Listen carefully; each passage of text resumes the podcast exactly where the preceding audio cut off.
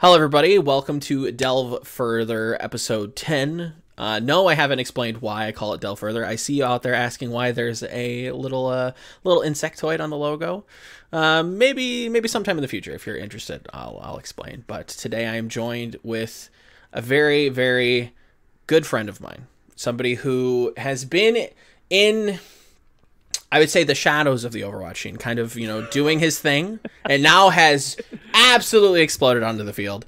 It is Chris Boopasaurus Lazard of the top 10 Boops of the Week. You may know him if you're an OG, and if you are, I respect you very much. So, Chris, how you That was buddy? that was a long time ago. That's an eternity. Yeah. Season zero didn't even get an actual number uh, for that. And Carbon Series before that, the Boop of the Week, man. I remember like back in the day when I was like trying to like market myself, everyone would just be like, I was at a DreamHack and everyone was like, You sound familiar. Are you Yeah, Claire?" yeah. And no one would ever guess who I actually was, but they knew I was somebody. Mhm. And so hopefully hopefully one day they'll be like, You sound familiar, and I'd be like, ah? But And that's the but like- that's the but that's the start of something good. You know, you get the bug in the ear. You know, you start to build that voice up, and you become the uh, the voice of a game. So it's Ladders.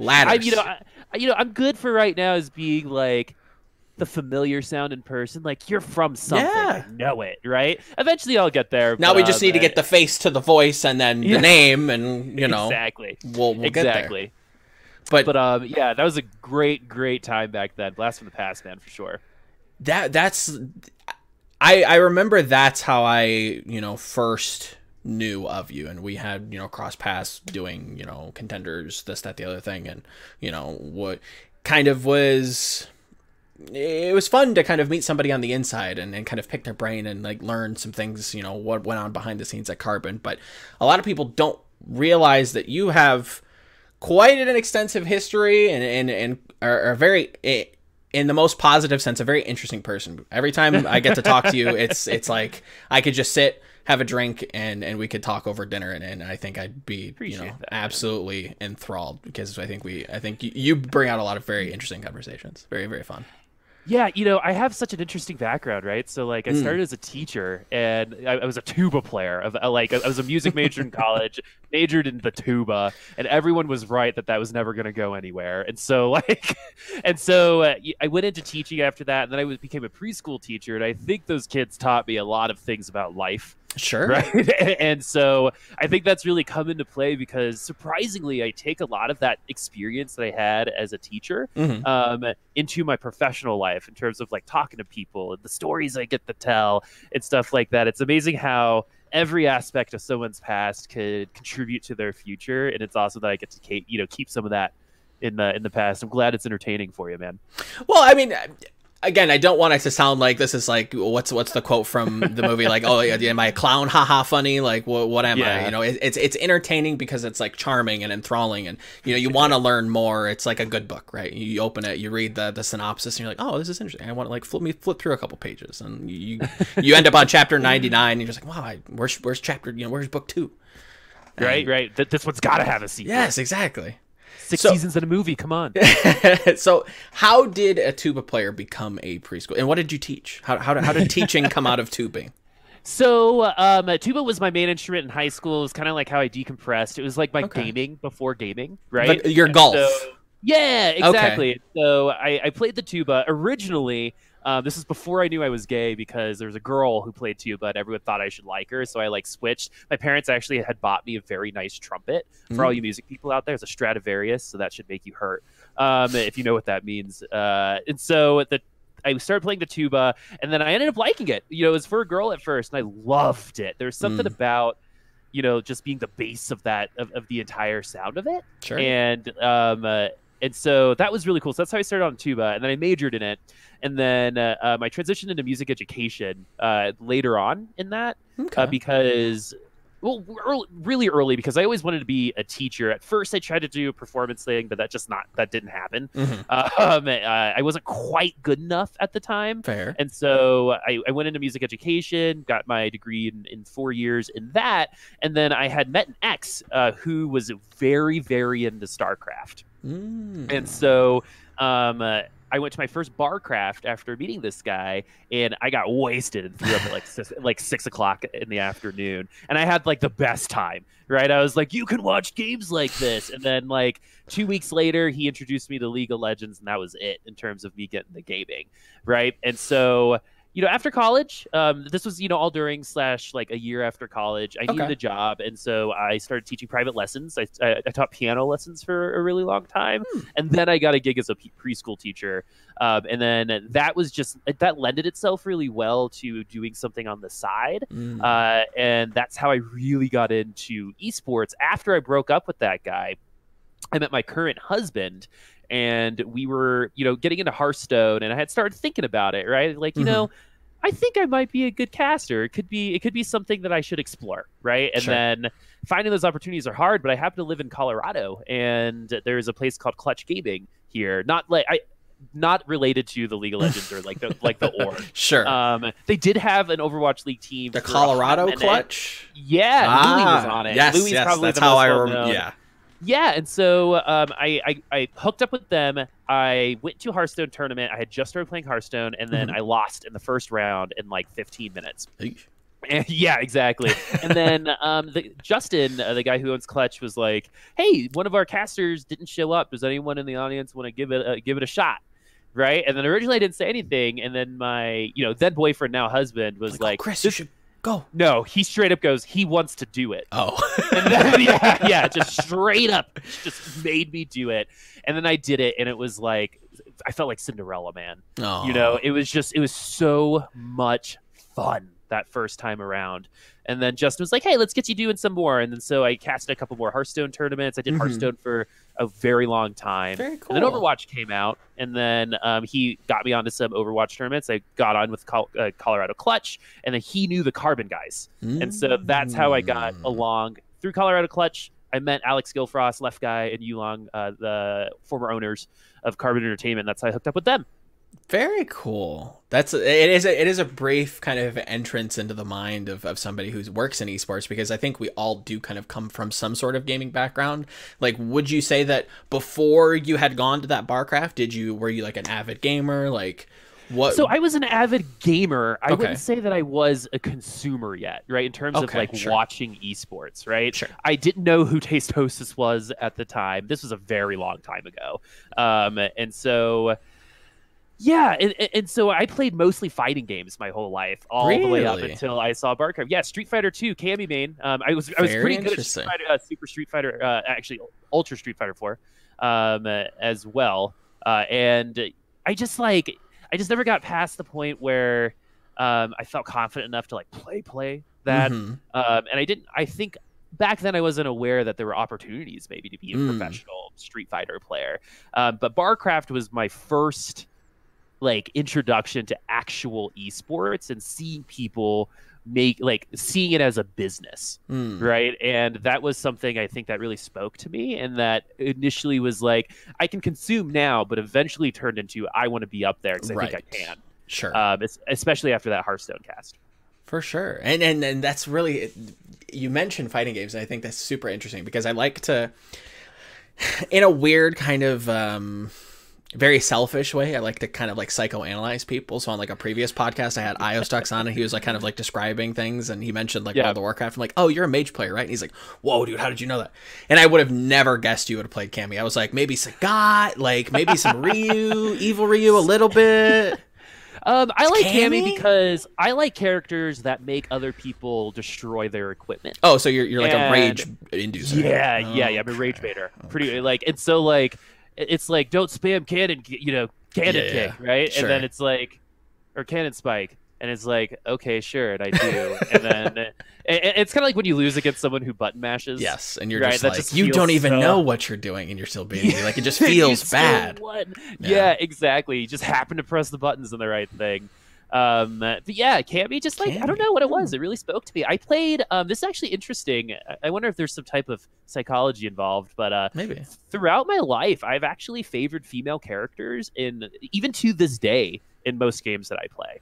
I don't know Hmm. why. I just I just am I'm You drawn tend to to gravitate towards them. Yeah, like for Overwatch it was Tracer. Like immediately I was like I'm going to be a Tracer main.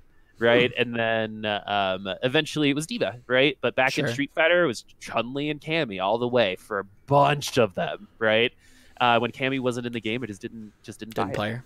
it. Yes. no Cammy, me no Um, buy. I'm just simple man. Yeah. And I think my parents really didn't like her like outfit, and I mean, yeah, just a straight up like one piece bathing suit. Like Yeah, I can I definitely realize- kind of understand that. if I didn't realize I was, uh, that might have been my parents' first clue that maybe, I Maybe that's girls. it. Th- That's right? that's interesting. That, that is Cammy, I, I'm playing Cammy because of the moves, not because of the pants like or oh, lack of. so. For instance, like you played League, or, or, or did you play League? I did play League. I played a lot of League. I still do. Are you a jungler? I'm. I. I, I was back. In the Oh, day. okay, okay. I'll take that. I'll, Yeah, I'll take it. Yeah, I. I. I, I was. Uh, Did you play Shyvana?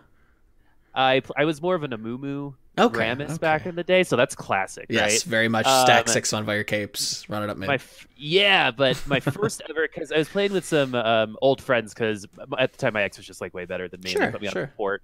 And um, Leona was my Very- first ever like I- first love, and then Lux. Like I think everyone that's ever Yeah. played League of Legends have has had a Lux it's fun. moment. Yeah, Yeah, you can um, shield. re- There's lots of cool abilities. there's a reason why she's so popular. Yeah, Um, well built. and uh, yeah, and then I've been kind of like going around. Right now, I'm playing mostly support with Mr. Kenobi. Um, trying to- Kenobi AD carry, is that right? Kenobi AD carry. Yeah, exactly. And um, that's been that's been super cool. That's, Um, and Hmm. of course, Apex Legends, dude. Yes, I mean that's the that's the hotness right now. Are you a Wraith main? I am a Wraith main. That that is. I think we're kindred what I spirits. I, played Leona, got to gold, got my little reward once, and I was like, all right, I'm cool with this. Yeah, I like exactly. Wraith. I like the vertical mobility. She looks cool.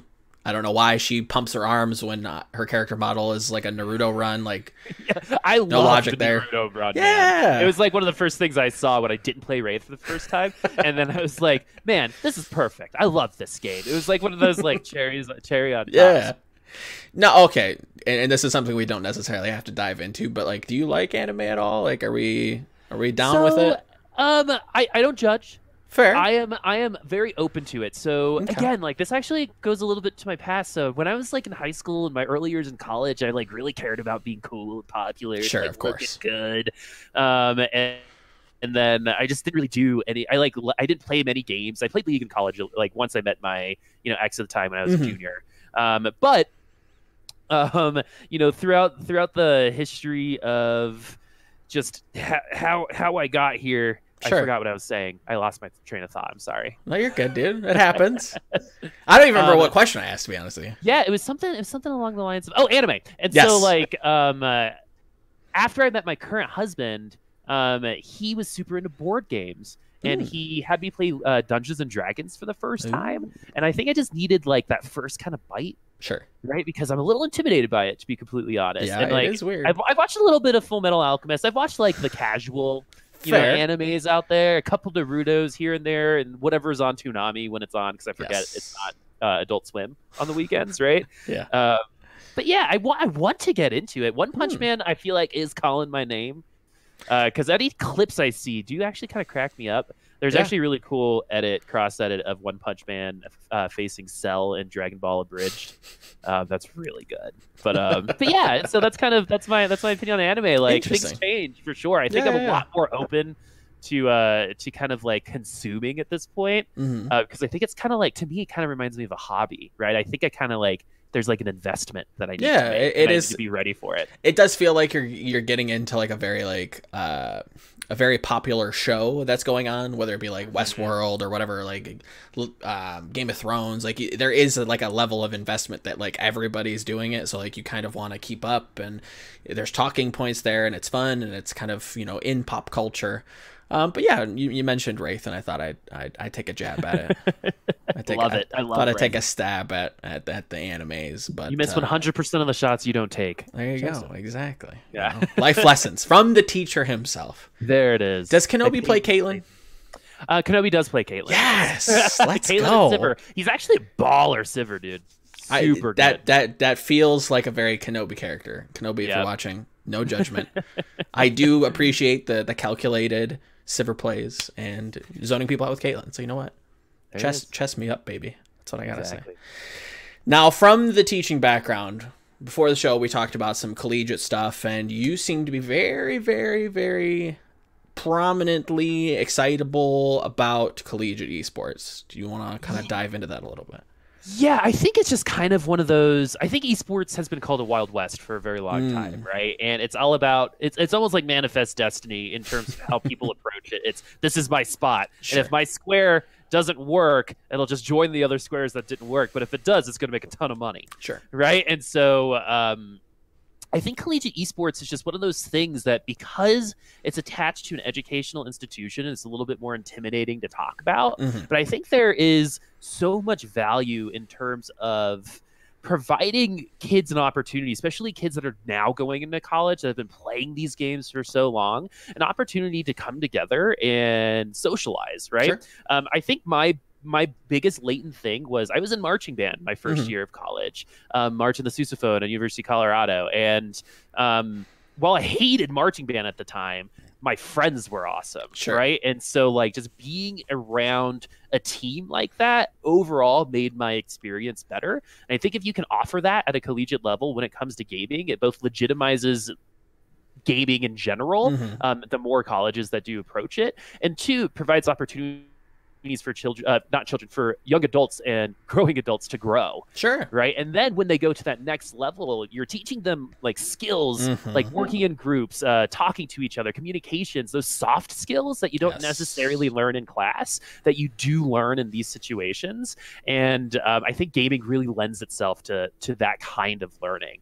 And so that's not competitive, but all, that's the stuff I think it really offers. Mm-hmm. You add that competitive aspect to it, then you have a feeder system. Like I would love a world where there's like a, a draft, kind of like the NFL draft, where um, either in contenders or maybe it's collegiate mm-hmm. in the in, in, the in 10 years in the future or sure. something um, that you know there's like feeder systems into these leagues mm-hmm. and if they can be ingrained within colleges um, there are some colleges out there that have amazing teams UC Irvine yep. of course um, carleton up in canada mm-hmm. Um, couple couple canadian schools actually very prominent in the esports world um, university of utah uh, university of colorado has one and every time I, I, talk to these people, it's just full of passion, and mm. there's just not a lot of support within within their field, right? So sure. it's I think that's one of the one of the challenges. But what's what excites me the most is the educational aspect to it that mm. um, I think amateur sports kind of lends itself yes. to. And two, there's something I like about when games aren't clean when it comes to like a professional yeah, level, right? Some... And this is why I love South American competitors, right? I, I, I, like I love South American contenders mm-hmm. like so so much. They play with the passion that I think is hard to like like eh, to find anywhere else, right? Sure. That kind of passion. There's passion everywhere, but mm-hmm. you know that South American passion is just is huge. Um, I wouldn't say that it's the cleanest Overwatch in the world, right? But Probably at the same time, you know, at the same time, I think it's super entertaining because everyone's just going. Yeah, it's it, endearing, right? Yeah, and I think college sports kind of remind me of the same okay. way. And so I'm drawing a little bit of those kind of like connections to to you know to support myself in, in my head in terms of what I think it could be. Sure. But uh, that's what's most exciting for me in terms of collegiate esports. I, I really do enjoy the point you made up about or brought up about the educational aspect because I think as we see throughout the history of esports, you you tend to see people come in that are you know lacking life skills in some sense you know whether they mm-hmm. aren't necessarily super social or you know they don't really know how to deal with this this sudden burst of exposure that you wouldn't normally get just kind of just playing games, hanging out, you know, just being a normal guy or gal. And now you're just, you know, the hotness in this weird community that you really kind of were kind of into, but now now you're just kind of thrust in the middle of it and you don't really know yeah. what to do and that can that can be really really like detrimental for some people. And I I draw this parallel from a conversation I had with a couple other people um in, in talking about how I would kind of not solve it, but I think collegiate esports and even high school esports, you know, when you look at high school graduates, especially when it comes to like, you know, traditional sports, they're already starting to be scouted and, and drafted and kind mm-hmm, of mm-hmm. molded and you you you get to learn the ropes along the way and then you get to go to college and in college you learn from your coach and you learn specific things, whether it's you know, like you said, working with a team, communication, you know, just as much as like not doing your taxes, but there's like some very applicable skills that you learn from just yes. all of that experience that a lot of the esports athletes of today just don't have because none of those structures are set in place. So like, would you, how, where do you fall on the fence of like um, that kind of aspect? I would love more structure just in general. I sure. think I think like esports deserves a little bit of structure. Mm. I, hmm. I think like the hard part, like I said earlier, it's manifest destiny, right? And so I think there needs to be a little bit of a correction to understand what structure is going to sure. be the best kind, right? And it's different per game economy, mm-hmm. in my opinion, too. And so like I, you're not going to run Overwatch League the same as League of Legends, yeah, right? right. Uh, you're going to draw influence, right? It's kind of like sure, that whole traditional sports to esports, like draw influence, don't copy, mm-hmm. right? Or even when you're a caster, right? Draw influence, don't be another person because exactly. that person already exists. And so I think the structure will really, really help. And there are definitely some schools with that structure, and you'll see these kids be very successful um, uh, because they're provided those opportunities. It's all about access, mm. right? And that's that's education in general. When children have access, they will drive their own learning. It's a lot of the times the adults that stop exploration because either they don't know where they're going, right. they don't uh, the the adult thinks it's not important, or they're unaware right? Hmm. And so I think esports falls into this, sure. especially with some of the older generation where video games to them are Mario. They can't yes, exactly. fathom like the competitive aspect of Overwatch, right? I don't think that person necessarily. I think sometimes they can, but it'll mm-hmm. be much harder to convince them otherwise, right? And so that contributes to that lack of structure is just the lack of knowing within these organizations, within these colleges, because every college that's doing well has a sort of evangelist type of person, right? Sure. Someone who like brought up the cause, you know, did all the talking, got got the clubs going. We mm-hmm. went from a club, and now we're competing in the Pac-12, and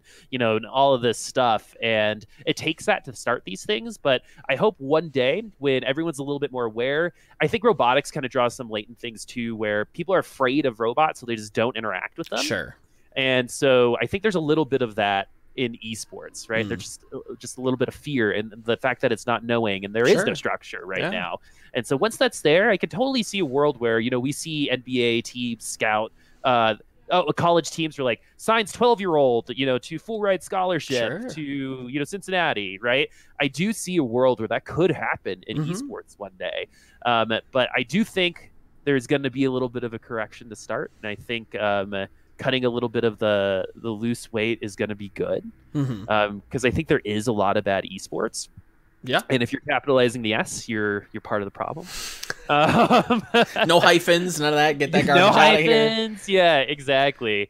Um, but you know, that's my kind of like roundabout way of okay. just saying there is no structure. No. People who have gotten structure have done it on their own, mm-hmm. but once we've figured out exactly how to do it, and like how to kind of talk about it too mm-hmm. i think is, is a big thing um, and portray esports not just as a competitive aspect but a friendship making life changing experience yeah. like it was for me um, it, i think a lot more people will be more inclined to explore because at this point i don't even think some people are even inclined to explore it no i i mean to dive into a personal anecdote, I recently had to explain what I did to um, a group of, uh, you know, three very lovely 70 plus year old white women. And it was it was you know the average you know this is gaming and like this is what i do and i talk about this stuff and like they were interested and they they were they were very unjudgmental which was nice because you know you do get those people are like oh gaming yeah. this that the other thing. And i've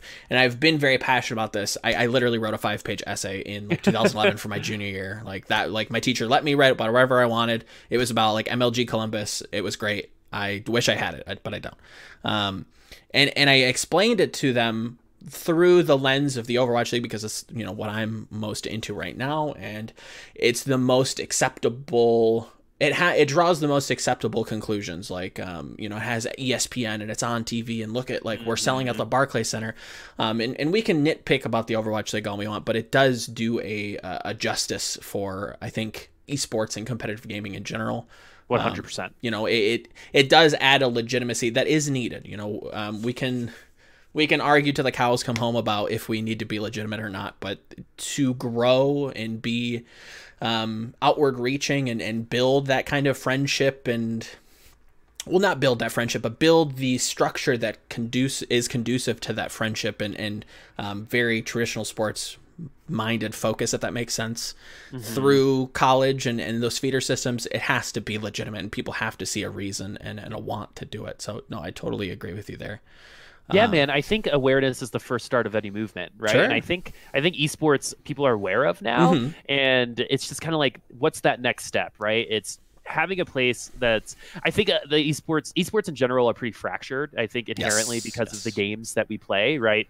There's the FGC, FGC, then the LEC and the LCS, mm-hmm. and the mm-hmm. Overwatch League. You know, Rocket League. You know, everyone has like their own league.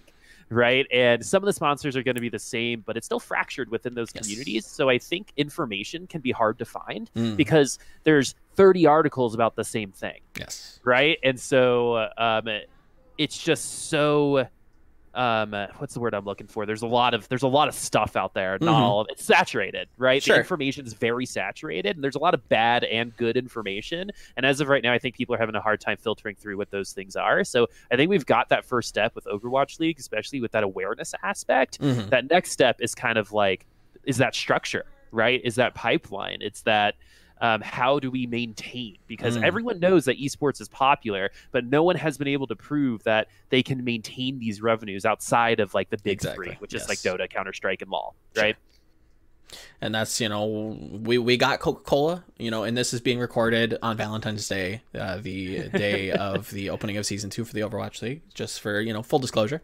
That's um, why you were being so nice to me earlier telling me how interesting i am. Oh of course right? you know big kiss up. yeah there it is.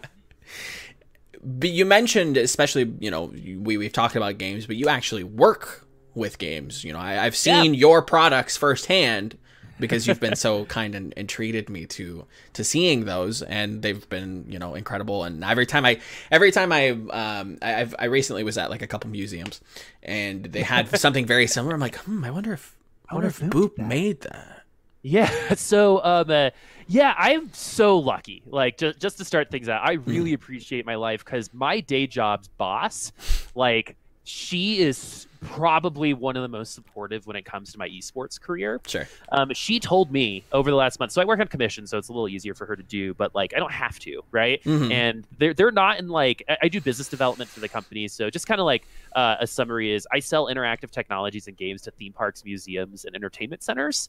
And so uh, for those at home that don't know, it's a lot of VR, it's a lot of AR, but it's a lot of like interactive human centered input. Sure. You like wave at a camera and it, it waves back. Mm-hmm. Um, you saw the stuff at the NFL yeah. museum. Um, we do a lot of tables, but um, uh, we are such a niche company, right? We only need three to four sales a year to like really prop really? us up hmm. uh, for the year because what we sell is expensive, admittedly. Fair. And so, um, uh, what's been what's been super interesting is like I was the only biz dev person, but when I left for contenders earlier this year, she was like, "I want you to take three months. We will support you in any way. If you oh. need, you know, if you need some hours, we'll we'll give you those hours just so you can maintain. But you need to go for this."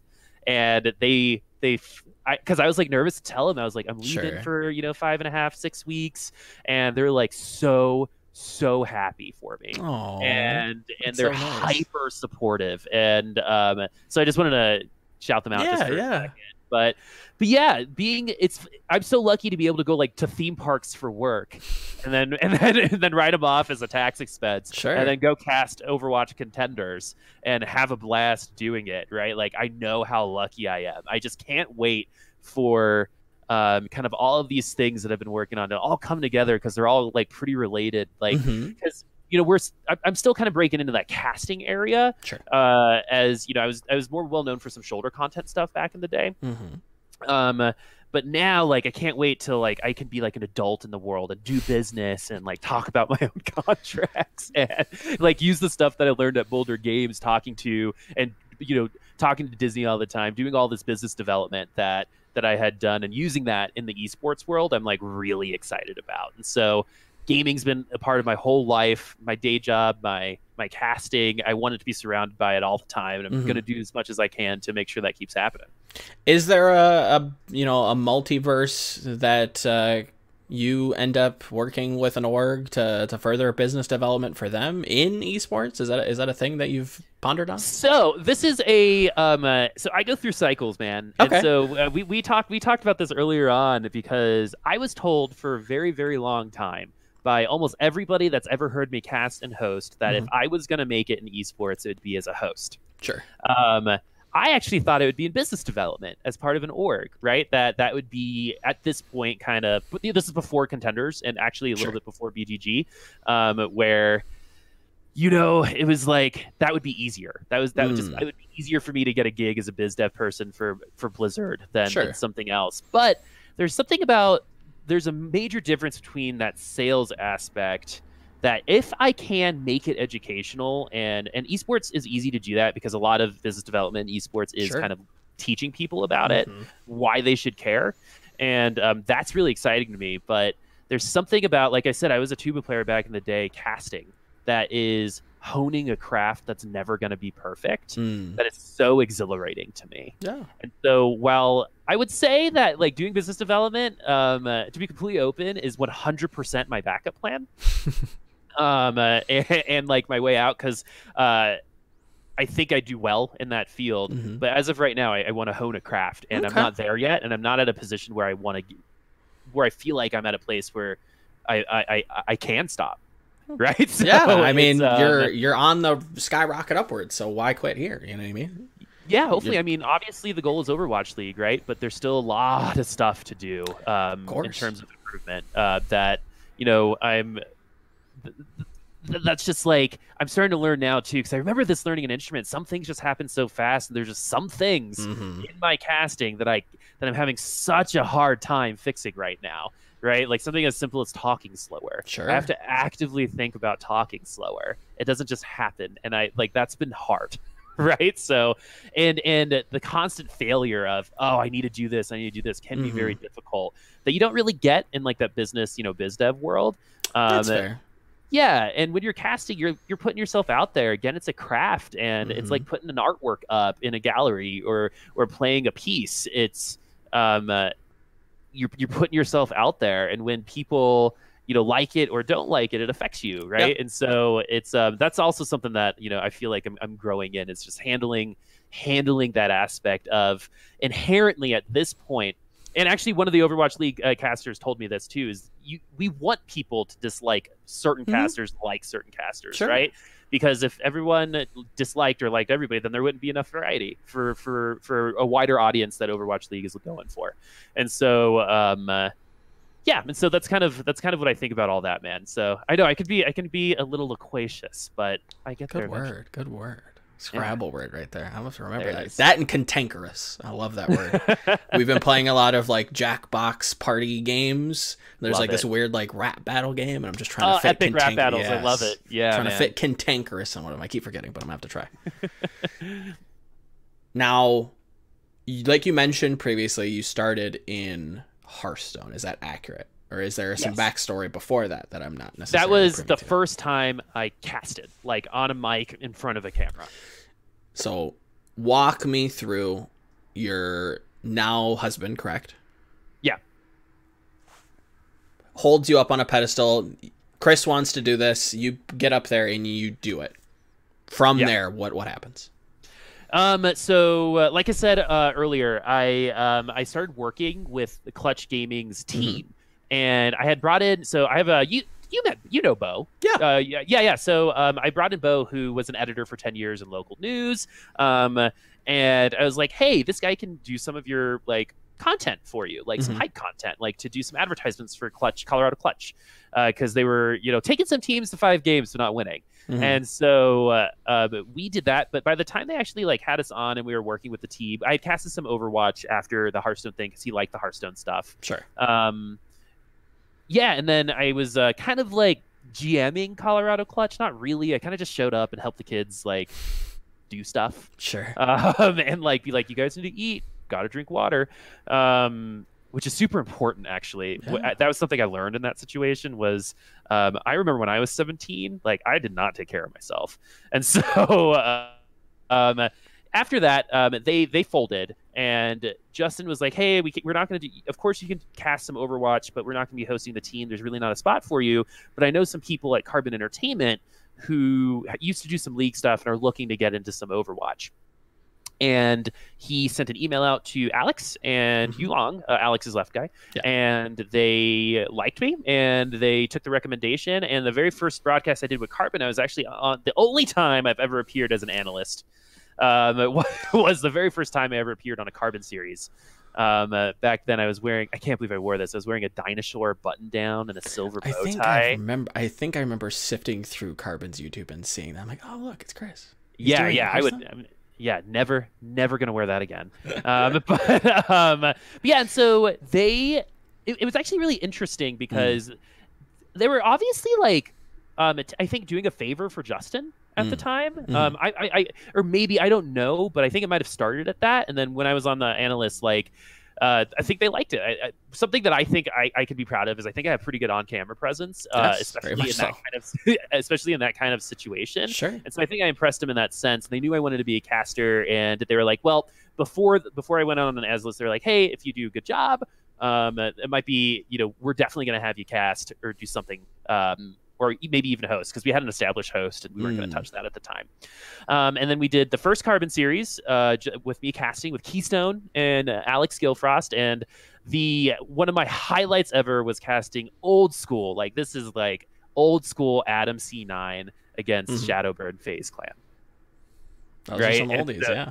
Yeah, some old games. Um, but then after that, a really interesting situation happened to Carbon where um, uh, they landed the Carbon series, like the first kind of like pre contenders Yes. thing. And um, they, uh, you know, of course, uh, they had ideas on what talent would be there. That would be ZP and Hex. Mhm. And that for that first season, Monty and Doa like helped out. Uh, they they they went there. Uh, that's where I met all those guys for the first time and realized how awesome all of them were. And um, hashtag brown nosing. Uh, and then the um, and then they didn't have a spot for any carbon casters because Hmm. the only on-air personality that they maintained was Alex, Mhm. and he was hosting uh, for that first carbon series. Uh, but Yulong and Alex um, had an idea that they thought that some shoulder content would make Carbon look really good in terms of trying to win contenders Mhm. right? So they, I don't, I don't know where it came up, but uh, Alex and I had a conversation. Um, he was telling me what was going down, and we we came up on a, fact of why don't we do a recap show? And we were like, okay, we can do a recap show of OCS. And so we started, and then I brought Bo back in, who's like my best best friend Mhm. And uh, you know he edited the recap shows. We wrote the scripts together. Uh, and that first season was like we wrote the show and we recorded and it was all done in like a day uh, because like they had to be done by thursday morning and i think the last game was done at wednesday night. And so we had to like record and then edit and give it to blizzard for approval within like a short a, period of time which i think really helped us in terms of like expectations of of how some of this work goes. Mhm. um, and Blizzard really liked the recap show. And that was awesome. And then so they actually maintained me for the boop of the week. And it was a recap show. And then the boop of the week, which was, I'm going to have to go ahead and say it's, uh, it was Bo's idea. Um, yeah, and because the second he said it, I was like, "Of course, this is happening, right?" Um, and then season zero starts, and I do um, uh, Boop of the Week recap of top five there, Mhm. and the top fives were the first time that I was highlighted on the Twitter, the Play Overwatch Twitter, Sure. And um, uh, that's when like we started having a ton of fun with these scripts and stuff. Nice. because we actually at the time we were like thinking about branding and what we wanted to do and part of me wanted to be like you know how your dad says a joke and then no one ever says that joke again? Mhm. we wanted to be that for some of the twitch memes. Um, and so and so like we wanted it to be like is this guy in on it? Is he trying too hard? Is this like a fellow kid situation? Or is he funny like it just kind of like maintain that midline the whole time and i think Sure. we did actually a pretty good job um because wh- one of the greatest accomplishments before NA contenders was um, I think one of the top 10 clips of season zero is of something from the recap show, Mhm. which I think is pretty difficult to do. It's when I said AKM's Widowmaker, he had too much aim and showed like six misses in a row. and um, that's when I was like, I think, I think I I think this I think we're I think we're onto something here. Yeah, we're on to something. And then I like bungled the opportunity, dude. Like I was I was there with like my content was being shown at contenders finals. You know, I was hanging out with everyone that could help me, Sure. right? And I didn't realize the opportunity that I had because at the time I was like, oh, I'm just doing shoulder content, not that big of a deal, Mhm. right? Like, ah, you know, I'm bottom of the barrel for anything, but I totally could have made that something, right? And that was like Mm. a huge regret of mine. And so after that, there really wasn't any opportunities, and I had to say, all right, I got this awesome job at Boulder Games. I can go into maybe the business side of esports, or I can I can try again and kind of do it the right way, Mm. right? And because I, I was up there with Puckett with 40 followers, Yeah. Right? And so like, and so I was like, I was leaning towards quitting at the time, but Mm. um, I was I was working with Wawa's Boot Camp, another old Mhm. school kind of uh, uh, group. Very very nice reference. That's an old. Yeah, yeah, yeah, yeah. Super, super old. And I had done a couple of their tournaments before, and they wanted Alex and I to cast another tournament. And I was totally down. I was like, oh, this would be a great last one. I know these guys, super low pressure. Mhm. And then Alex was like, um, there's this girl that wants to cast. Um, she's she's pretty green, but I think she's gotten a lot better. And at first, I was like, I don't know, Alex. You know, it's an opportunity for us to show our stuff. um, and that girl was Ham Mhm. and um, uh, I was like, finally, I was like, you know what? That's not like me to like actually say that. I love attention, Sure. but you know, at the same time, I got to be part of a team. And uh, I met Ham that day, and after our first cast together, I swear to you, I went back home. I talked to John, my husband, and I went, I think she's the one I think she's right? That's yeah, the yeah, duo. She, I yeah, found her. She is there. I was like, there is something that we did that I don't think I've ever done with anybody else, and that was Mm. super exciting. Um, uh, th- this is after like casting with a lot of other partners, and Sure. like it was, it was it was pretty frustrating at the time. And then I finally met Ham, and then Ham introduced me to BGG. I started coming to BGG. That's where I met you Sure. And through BGG, um, we did South American Contenders, which is really where I feel like I found my voice again. Mm. Um, I kind of call it like a redemption arc because I started at a place where I could have done something. If I just asked for help, I'm sure that you know anyone would have given it to me at the time, Mm. right? But I didn't because I was like afraid to ask questions. I was afraid to ask support because I didn't know what to do. Um, after BGG, like I learned exactly what that was like. And, and and like how to how, to kind of like live in this space and Mhm. grind right it was kind of like the first time that i hardcore grinded since like season zero right and ham is one of the biggest grinders i have ever She ever really seen is. in my life. Like the, i would never wake up at three in the morning for anybody else. Right? And so like back then at the time like that's what i would say but after meeting ham it was like super fun to grind right? To be able to do this with somebody else and like even going over to contenders uh you know having someone so close and so awesome to share that experience with made the whole thing that much better. And i'll never I- I will always be indebted to Alex in, in so many ways, but he was the one that set us up, and he's a major reason why the both of us are where we are today. Left guy's a puppet string puller, man. He he's a he's Yeah. a behind the scenes guy now, but back in the day, he was uh he was uh he was the hotness. Everybody loved Yeah. Left Guy, and I know that Twitch chat quite enjoyed the boops of the week. I thought they were quite quite entertaining. they're going to come back. I really, really want, want them to? come back. Yeah, well, I think they're just super easy to make. I don't know why I can't clip a 20 second clip and just say, and this is the boop of the week. and post it Sure. on my Twitter, right? I don't know why.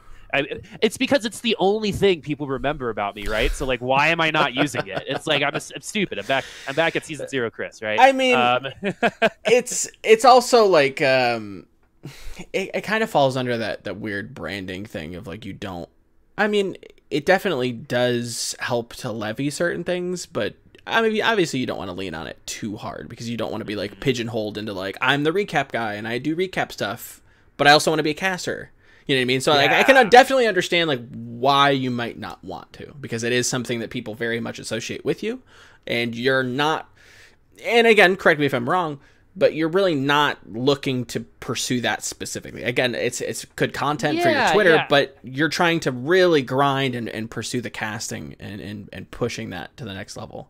Yeah, definitely. And I think like it's not in terms of I don't want to do that. I, I don't want to do con- because um uh, I I did a hundred owl last season during Sure. owl, and what that told me was I think there is like there's some new content that can come out. Right? Mhm, It's just mhm. like like skits and trailers. Yeah. It's, like it's like heavy editing, right? And Mhm. it can be very labor intensive. Sure. Um, but I really want to kind of like push that stuff a little bit more, kind of like to fill fill it out because that comedy stuff, like Tim and Eric, is one of my favorite shows ever, and a lot of my comedy influences are just like that absurdist, like Sure.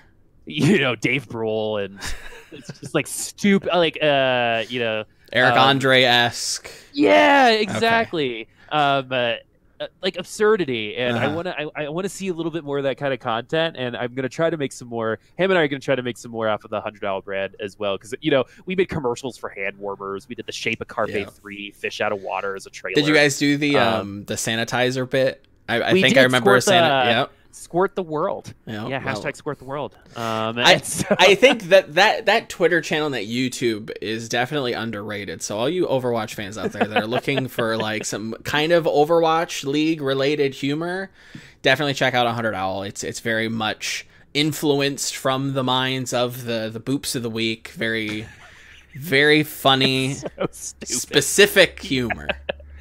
yeah yeah um if you're a stoner you Sure. will like it sure. That is 100% sure.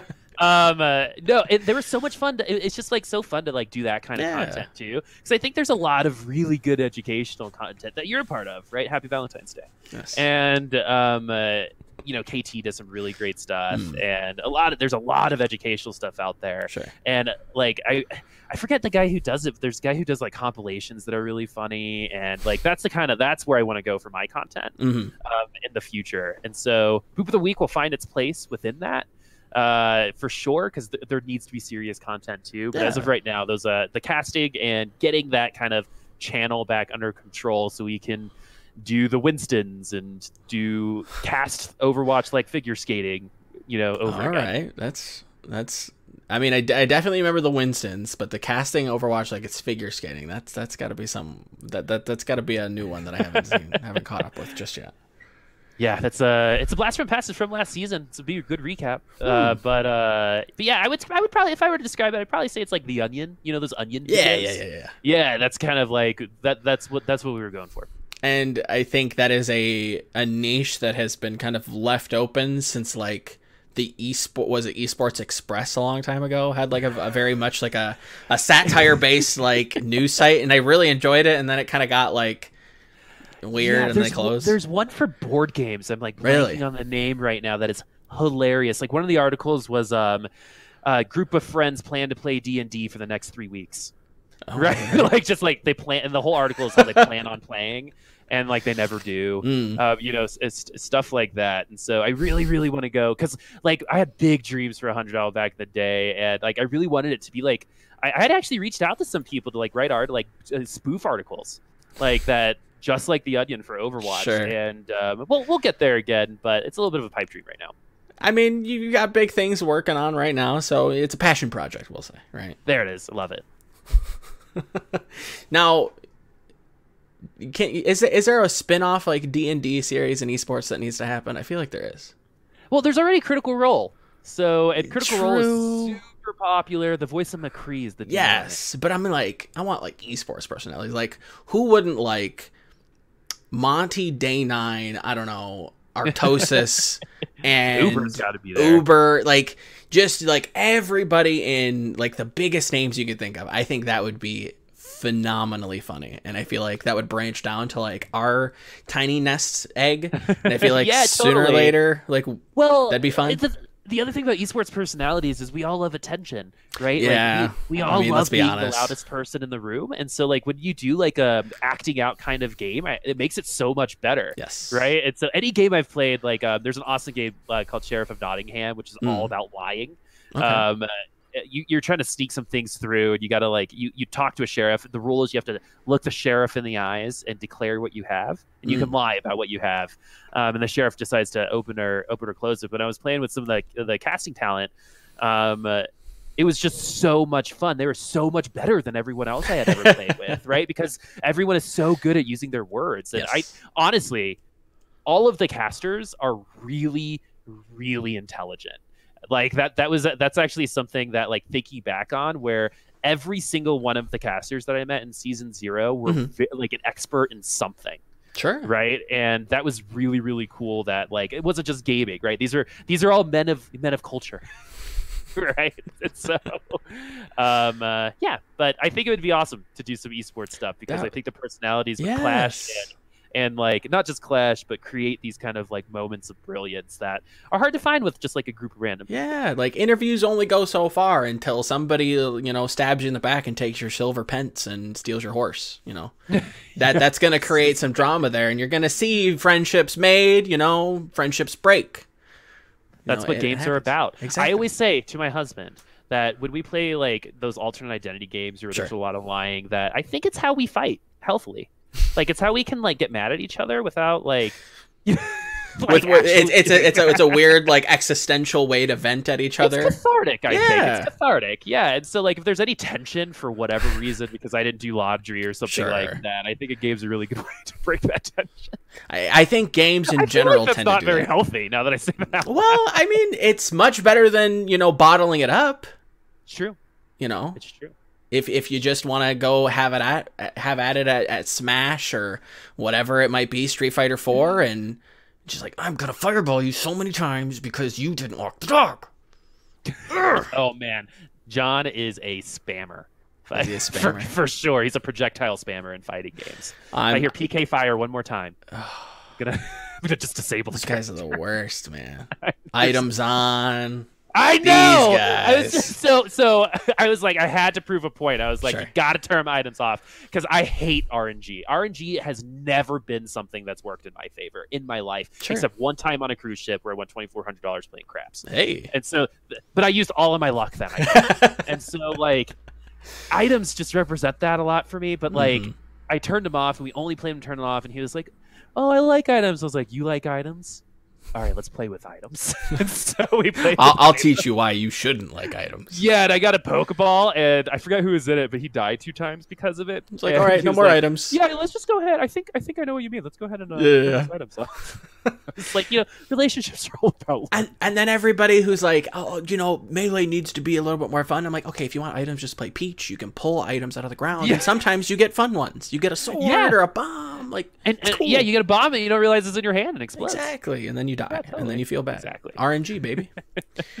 Back on the Overwatch train, you are the voice, I would say, of the most fun broadcast that I've been a part of. Well, you know, I'll, I'll be honest with you. You know what? Full disclosure here. A lot of people end up in mute land because it's hard for me to focus on, you know, the fun aspect of like Uber and, and, and casting this and that. And, and it is entertaining. It is, you know, and I get caught up in it. But I'm trying to like focus on the game and like I don't really want to have to go back and watch the VOD, so I'm trying to get it done now, right? So like a lot of people end up in mute land. You and Ham, I, I, I don't can't can't end up in mute land. It's too fun. I think I think they're I think that's a 50-50 and I don't blame the other half to be completely honest with you. Um so like the uh, I appreciate that man that, that Sure. means a lot to me. And like I said something on another thing the other day where it's like I can't believe that people listen to us on purpose. Right? Like that that just like boggles my mind. Isn't that like like you you do bring information. You bring a lot of entertainment. Like there's a reason why people enjoy you guys. Like is, is that feel weird to you? So, you know, this is actually a really deep conversation and something that I, I actually love talking Okay. about because I think it kind of. Um, well, well, let's talk about it first, and I can kind of talk about maybe Sure. like, what it what, it feels. So, I think in I would love to be an absolute expert at this game hmm right? And I do have like I'm such a broad thinker, right? I don't know if you've ever noticed this Mhm. about me, but I'm definitely like let's go from macro to micro Sure. in terms of how we get there. And so like I think very broadly about things and I really want to sound smart. And I think a lot of things particularly with play-by-play casters is they tend to fill a lot of their casting with color, right? Yeah. Because they want to sound smart Mhm. because they, they feel like they need to. They need to be looked at as legitimized, yes. Yeah, exactly. But I think what that does is just kind of add too many words. You've got a color caster, and you know, there's there's there there's appropriate places to add that color, but it's Mhm. more about how to seamlessly do it in play by play rather than to actually like color. Try to juggle too many things and you can't focus on your lane. Exactly and so i think a lot of people struggle with like the fact of i love that we're entertaining Mhm. right uh, i love that we we bring a certain amount of energy right but i think the both of us um, it's hard not to be like we want to know like we want to be that might not be exactly how we want to be perceived, right? Okay, sure. If, if that makes sense. Yeah, even of though course. we know even though we know that's how it's going to be and we just Mhm. need to accept it and at the very beginning I think we kind of struggled with that. Mm. Now we're kind of like fuck you guys we're ham and boop. Right? but like back in the day, like I actually think you can you can tell it was like um uh, you know, we were trying to be like professionals Mm, right and, and, and what that entails that came with that stress and i think it hurt the product a little bit sure. um, and so there's a lot of like back and forth when it comes to that mentality of you know i love being entertaining but throughout my whole life i've always been the host or Sure. know, the guy who presents i've been Mhm. the entertaining one and i know i'm good at that i want to be i want to be kind of I want someone to say that something that I'm like working on, like the talking slowly thing. Once someone's like, "Chris, I could tell you're talking slower," I'm going to be like, "Oh my god!" right? that that like means a lot to me yes. and um, that's the type of stuff that like I'm not hearing right now because I'm still working on it. Sure. Right, and so I'm sure you guys get it. It's like Yeah. there there is that kind of balance of I know I know we're entertaining and we can really lead into that, but I also want to offer something else, and Of we're not really hearing that part of it if it's happening or not, right? And either way, Mhm. and so um, I appreciate like the reason why I appreciate you saying that is because it's like I it's hard I think for me sometimes to value that entertainment aspect Mm, right as something that is legitimate sure. and not just like part of the process Mhm. right and to understand that that is a skill that's also hard Mm, and and I that's think- exactly where I wanted to transition. Where, like, yes, you guys are like the you know the the token entertaining duo, right? But I think Mhm. all I- I mean, again, I'm not a caster. I've never really studied this. I've never even tried. I don't think I'd be very good to be honest. But I, I, I think entertaining people is probably the hardest aspect, and and I think you both at times give yourself a lot of non-credit. I, I backed myself in the corner in that sense. But i don't think you guys give yourself a lot of credit when it comes to like your in-game intelligence right? I, i've worked with you and you've like I, there's very specifically I've, i have a visceral memory of i think it was karasuno in like the od finals. They were playing on oasis university and we were bantering back and forth about I like the Roadhog because I can pull people in into the lower pit and that's effectively a kill. And you're like, no, I think Zarya is really important in this map. There's so many chokes. I think Grav's really important, and having high charge on this map is like just a game winner, like you hold. And I'm like, you sold me. I, you know. I can't argue with that. i remember that because i actually remember your voice changing Yeah. right and be like i think i think i'm right I, I yeah. right like because you were that was actually one of the first times i think i ever talked to you Mhm. and i was actually a little intimidated because i consider you like a big brain in this Oh, world. I right and so like Happy like, Valentine's I Day. was, I was like I was like so afraid that like whatever I would say, Sure. like just be like I'd sound stupid. No. Right. And that goes like with our old conversation. Like I wasn't Mhm. even on cast. Right. This is just something I'm worried about in Yeah. general. So like um I remember that. I remember that being like Mhm. really positive experience because that ended up being a whole awesome conversation with like a bunch of people from what I remember. And that was that was that was awesome. So that's cool, man. Yeah, no, I, I, I you know, w- I've talked to both you kind of privately, and you guys are smart, and you're entertaining, and I think that's the hardest part is getting people to like unmute the stream. You know, everybody has their opinions on casters, but I think you guys have a great foot forward in in the synergy department. You're not kind of rotating around, you know, trying to find the right pairing. Like you guys gel, and you can tell. You can tell Yep. Twitch chat just it, it's comforting. It's like a, a warm of chicken noodle soup. It's like a cozy blanket. Get to snuggle up with Ham and Boop and watch some Overwatch. You know what I mean? Yeah, I think if I were to draw like a person that we're like really like someone that I think we're kind of emulating in the mm-hmm. in the league world is Kobe. Sure. You know, and how like authentic I feel mm-hmm. like Kobe is, right? And we we love Overwatch. And if you've ever heard of Ham and I watching South American contenders when we're not casting, it is absolutely hilarious, right? Mm-hmm. And so like we like all the sounds that Ham makes like on cast he's making when we're watching too. Right? And so like all those oohs and ahs, like we Very much so. freaking love this. Like If I anything, you guys tone it down a little bit on broadcast because it Yeah. would just be like a, a, a non-verbal kind of guttural sound. Yeah, all the yeah, time. and um, it definitely almost fell off my chair just then. Um, but like the, I think overall, like I think what you you nailed it when it comes to Mm. working with Ham is I feel that casting with her, Mm. right? And we have so much fun when we cast with each other, and we we do such stupid things that like. I'm so glad I have a partner that like cause something I do is I'm going to go 100% in Yes. even if I think it's wrong because I need to know why it's wrong. Exactly. right? And so when we do our bits, not all of them land, but like we're we're we're one hundred percent in on these bits, Sure. right? And we we really commit to to to our style and what we do, and um, it, it- it's nice to hear that uh, it's it's it's effective in that way because it's um, you know, it, it's kind of like sometimes when your mom is like, "You're handsome," it's like, But but am I "Um, though? I don't know. yeah, exactly. But um, uh, in the end, it does none of that even really matters. Whatever Yes. people say on Twitch chat or Reddit or Twitter, whether it's positive or negative, Mhm. doesn't matter because what matters in the end is Ham and I. I want to reach a peak that I don't think we have reached yet, Sure. and um, it's all about getting there. Of course, of course, hundred percent. And you know what? I'm I, I'd be remiss in, in not saying that I've I haven't heard the term grandma juice being used a couple times. In in the It's not even a real grandma. no, Still do it. but it's it's it's hilarious and it's it's something that you've both kind of created and just ran with, and it's funny and people love it, and it's starting the to fatty permeate. chatty. Exactly, exactly. Yep. I appreciate that, man. It's, it's hard to like. It's hard to hear that. You know. uh, You know. It's hard to hear those kinds of things and like receive compliments, right? But Oh, I, I I'm very you know ditto kindred spirits yeah, again.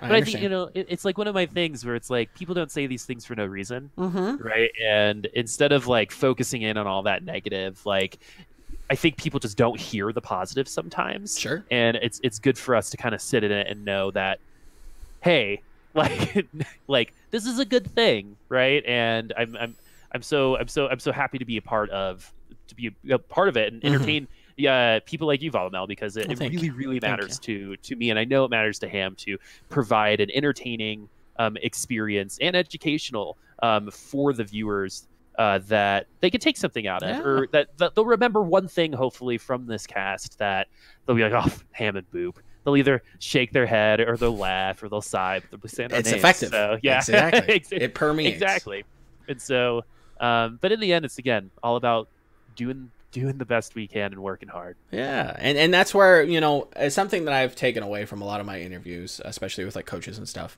um, is learning when to be like the doting, the doting mother and like the you know hard father, right? Like just like the kind of Mhm. like you know uh, push.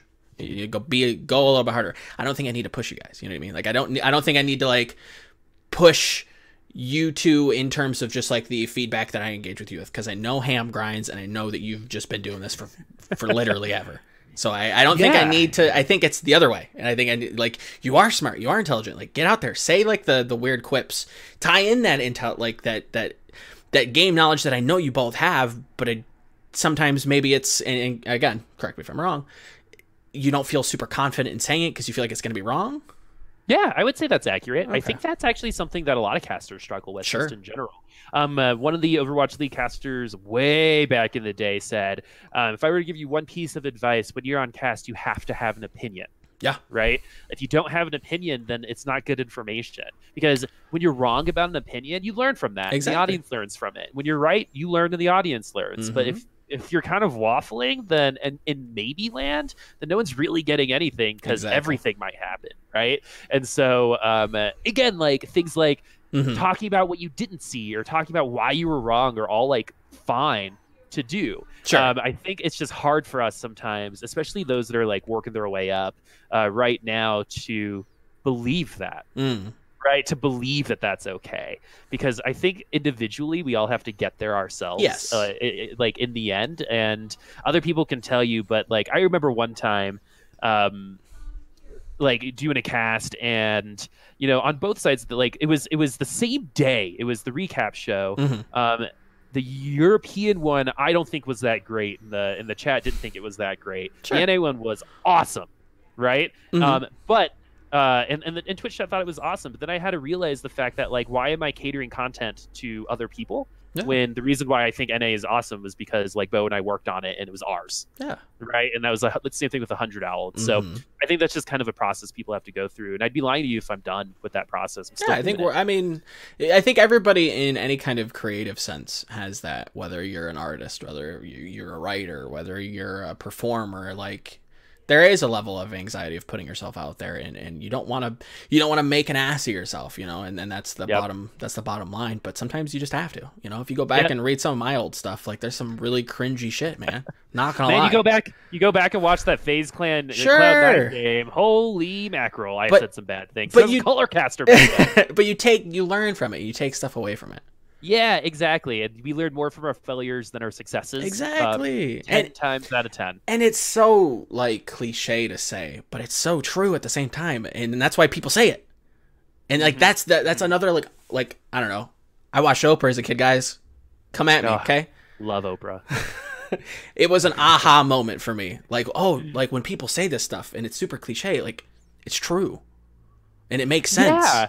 Well, also, I think something that I realized, in, um, the the the need to be an individual is really high. Yes. Right. yes. So something that um, I personally am working on is like I can be extra sometimes, but like I can go one step too far a lot of the Sure. time. Right. Where I have a really good joke, but then I add one more line to it. Like everyone laughed, and then I add another line, and, then, it was just like, laughs. oh, Yeah, Yeah. exactly. And so kind of like everyone really wants to be the individual, but Mhm.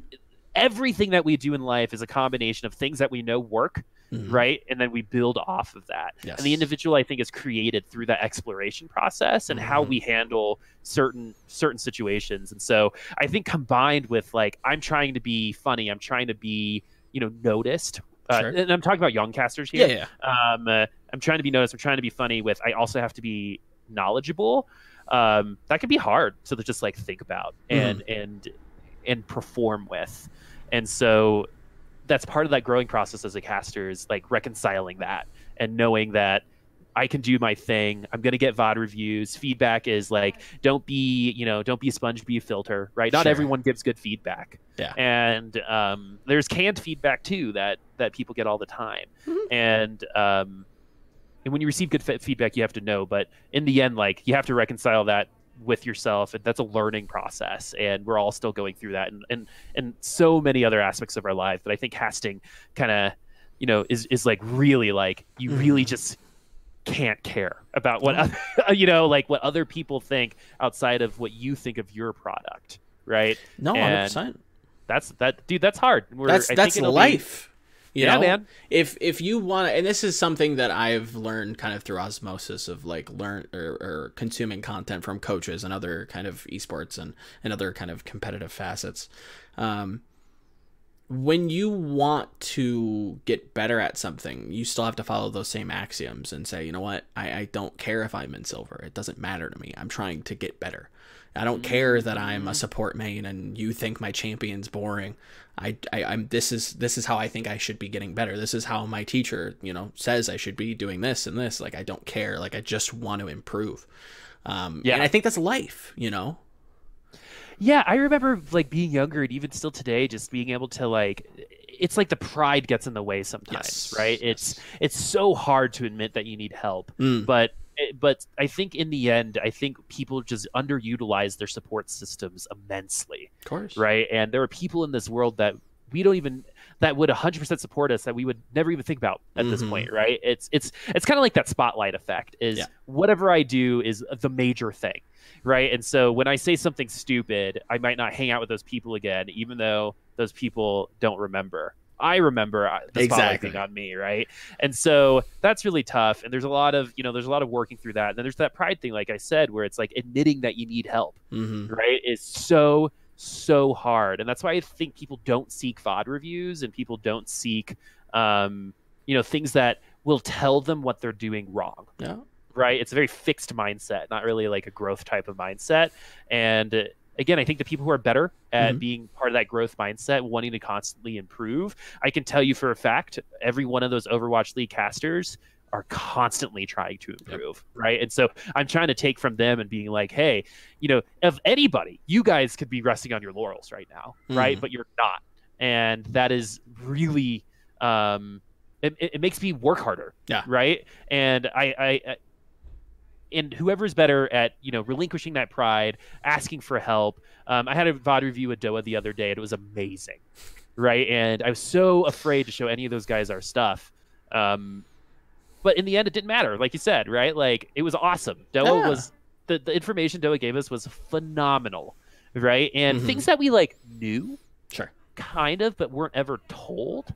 And uh, now that like someone told us, someone with that expertise told us, now we can improve. And I think people really avoid that that that VOD reviews like kind of feeling where it's like to be told that you're wrong can be tough, Mm-hmm. right? And a VOD review is all about like you're gonna you're gonna be told pretty much everything that you did wrong. Plus, Yeah. you got to hear your own voice, and it's a t- Nobody it's a likes tough doing that. experience. But like, we all have to understand that when we're doing that, it's not to prove that I'm better than you. We're, if I'm Yes. VOD reviewing someone, or Doa doesn't VOD, VOD review me, Uber doesn't VOD review us to to prove that they're better than us. Mhm. They truly want to create a pipeline of of casters, Mhm. right? Because they get an opportunity to do that now, especially with Overwatch League, right? Exactly. Like first of its kind type of situation. And I really like they they are not giving this advice to bring down other people. It really every review I've ever had with anyone so far has really brought me up in the end. Mhm. And I went into each one of them expecting to get eviscerated, and a couple times I did. Sure. But still at the end,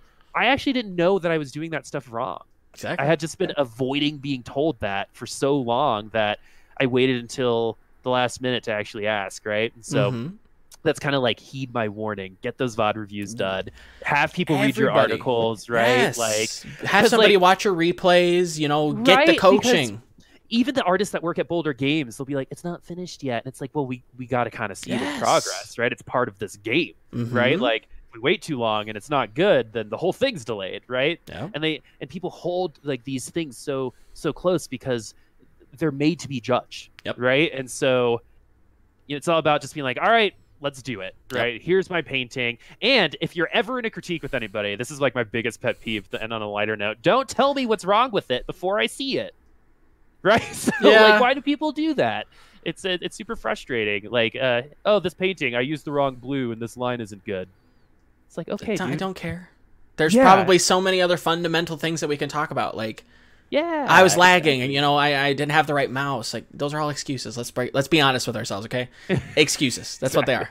We're just trying to cushion the bro. We're, we're, we're setting up the pillows. You know, please do not end my life. I'm falling. You know, I'm I'm giving you the opportunity to catch me, and I have to start dis- disking out.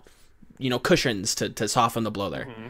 And, yep. and- Sometimes it takes rock bottom to get there, but at least you Exactly. got there, right? Exactly. That's some of the, some of the times like the that's the crossroads event for a lot of people is like you haven't done anything in a long time. Um you don't feel good about it. What are you going to do? Are you going to stay and improve or are you going to leave?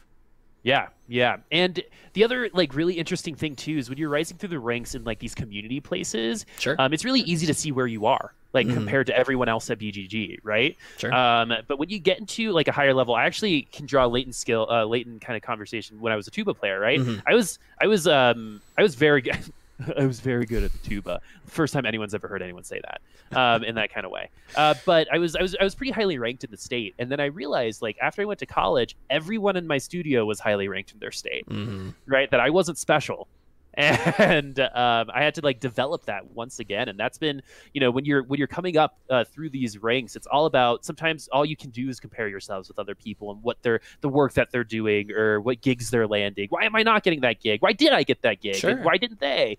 Right? But again i'm just trying to say that it's like there's so much comparing against other people that can be really stressful but in the end those other people don't matter No. right? It is all about that product and how you get that product to its best pristine position, and that roadmap is what you take, not not these other roadmaps that might happen. There are there are similar things like BGG that can help you through, but we're going to help you in your own way, right? Mhm. But in the end, we're not gonna we're not gonna do your work for you either. No. So Get out grind. there, get it. Ask for help, please. There's a lot of help available. I know every contenders caster would probably VOD review anybody hmm um, at this point in any region. And so um, just just reach out if you're looking to be a caster. That's a really great first step. Yeah, ask. You know, you you mentioned you know that that first step for addicts, and it, it, I'm trying to think of a witty way to, to talk about how we're just a, addicted to our own ego because we are in the spotlight, right? We are trying to put ourselves out there, but we don't we don't want to put anything bad out, right? So we Yeah. are kind of just in this vicious cycle of wanting to produce, but we don't want to produce bad, and then we don't and then we go back to wanting to produce and then you know it, it, it you have to break away from that just start building those good habits and i think that's any coach any any teacher anybody who's seasoned will tell you like Yeah. you have to start small Do you know who's actually really good at it on Netflix? Is Marie Kondo. So like uh, this is that tidying up show. So Yeah. I, I was watching it and I realized that a lot of people don't clean because they're anxious about doing it wrong. Right? But she like she she comes in and just doesn't care right? It's Mhm. like so, she's so welcoming and supportive that there's no shame involved. And i think that shame is such a driving factor for a lot of people. And um, you don't have to be shameful about asking for help right? Yeah. needing help is not something to be shameful of. It's not weakness. It's not nothing. I actually think it's admitting that you're wrong i think is one of the bravest thing that people can do. Yes. and so And that's um, something that everybody at some point I think well, I mean, I guess not everybody, but I think most people tend to like there's a moment where you're just like, "You know what? I'm okay. It's okay with being wrong. yeah There's nothing wrong with being wrong. If anything, it's good." Yes. Yes. Psychology, man. I love talking about that kind of stuff. So, Yes. uh, And, and as we, we we talk about it, it makes a lot more sense why you play at, like fighting games. You're very much like the unattainable Daigo goal. You're like, ah, God, I really, so, I want to climb like, that ladder so bad. My mom is Korean. Going to put that out there, and um, I have been grounded for a B plus and an A minus in my life. Uh, so like I, I I I have a little bit of that. But the other thing I think about fighting games that I learned in the in, the- in the end, one of my favorite things to do, because I I had a really hard time playing team sports growing up. Sure. I got kicked off of my tennis team, and so like um because uh yeah I threw my racket at my partner. Uh, anyway, um yeah yeah yeah um so I like only do individual sports, and part of it is like that mental game, right? Is can I break you, Mm. right? Because if I can get you here, like the rest, Everything else crumbles. yeah. So I got really good at talking trash. Um, a really back in the day, and I was kind of like the villain of a lot of the things that we played Sure. um back in the day but i think that's why i like fighting games so much is like the villain is like ex- like is an accepted part Mhm. of like of doing that and getting into another person's head and tilting them is just like it's, it's a strategy that people Yes. use right it's uh we see it in overwatch sometimes not Um, as uh, much as I'd like, but yeah, sometimes. yeah i think i think a sombra can tilt the team pretty hard Oh, for sure. Yes. Very yeah and so. so um yeah and, and like god like going back into those like individual events like that Sure. feeling just like that one-on-one is just like so exhilarating i don't know what Mhm. it is about it um, but then i realized that like i was like too emotional and it was like unhealthy so i had to like take a break and then um, i had to reform myself a little bit and then i started playing team games and I was so PMA at that point. It was so weird. It's like when I play fighting games, all I do is trash talk Mm. even my husband, poor guy, right? like, I, I'll be like, "What? Do I? Is that? I hear button mashing." Or Are you oh, struggling? okay. Yeah, Get yeah, out of the yeah, corner. oh, oh. Come on. Yeah, Don't throw me again. exactly. Don't do it. No. Time's running out for you to do something useful. Yeah, yeah, yeah. my favorites. Um, and so like, um, yeah, that's kind of. I'm also I'm a terrible person and also a great one. I guess. Yeah. Um, just don't just don't meet Boop in, in a competitive environment because he will coach you on the fly and you will hate it. I can guarantee. Oh, yeah, it's actually something I should probably look at. Like, I am way too competitive. way too competitive. My sister, I like even when I was younger, I like the state test in sixth grade. I took my my sister's seven years older than me. I Mhm. took my sister's other test, seven years older than mine, and compared them against mine, and went be like, I, I'm smarter than you at math. It's like, what the hell am I doing? Why am I doing that? Right? I know I might be ten. Sure. Right? But what am I doing? Why am I throwing my racket at my friend? Right? Like, what is that? Why No. can't I play racquetball? We're young. What do- what do we know, Yeah, right? exactly. What do we know? Exactly. We're we're getting there. We're both close to Exactly. thirty, man. We're- Oh, we're don't close. remind me, man. When I turned 25, my parents were like, "Well, you know, you're you're quarter of a century old. How's that feel?" I'm like, "Oh, I got a little scared the other day that I'm turning 29 in August. And I was like, oh my god, I'm gonna be 30. It's happening. 30's not that old though." Everyone seems to have like a nice resurgence and like parties hard at 30 Yeah. again, and like I feel like every 10 years it's like, you know, it's a mini like what do you call it when you just like have a have a weird yearning to be in the youth again? Yeah, I don't, I don't know, but I know exactly what you're You saying. You know- you know what like, I mean. I've seen it. It's like a midlife crisis. Yes, that's concept, exactly what right? I was meant, yeah. Quarter life crisis, we'll say. Mhm. Um, but like for the first time in my life, I'm realizing I don't get what the kids are listening to. Oh my god, Right, dude. and I'm like, I'm like separated from what they consider entertainment. Ah, Right, and, and like.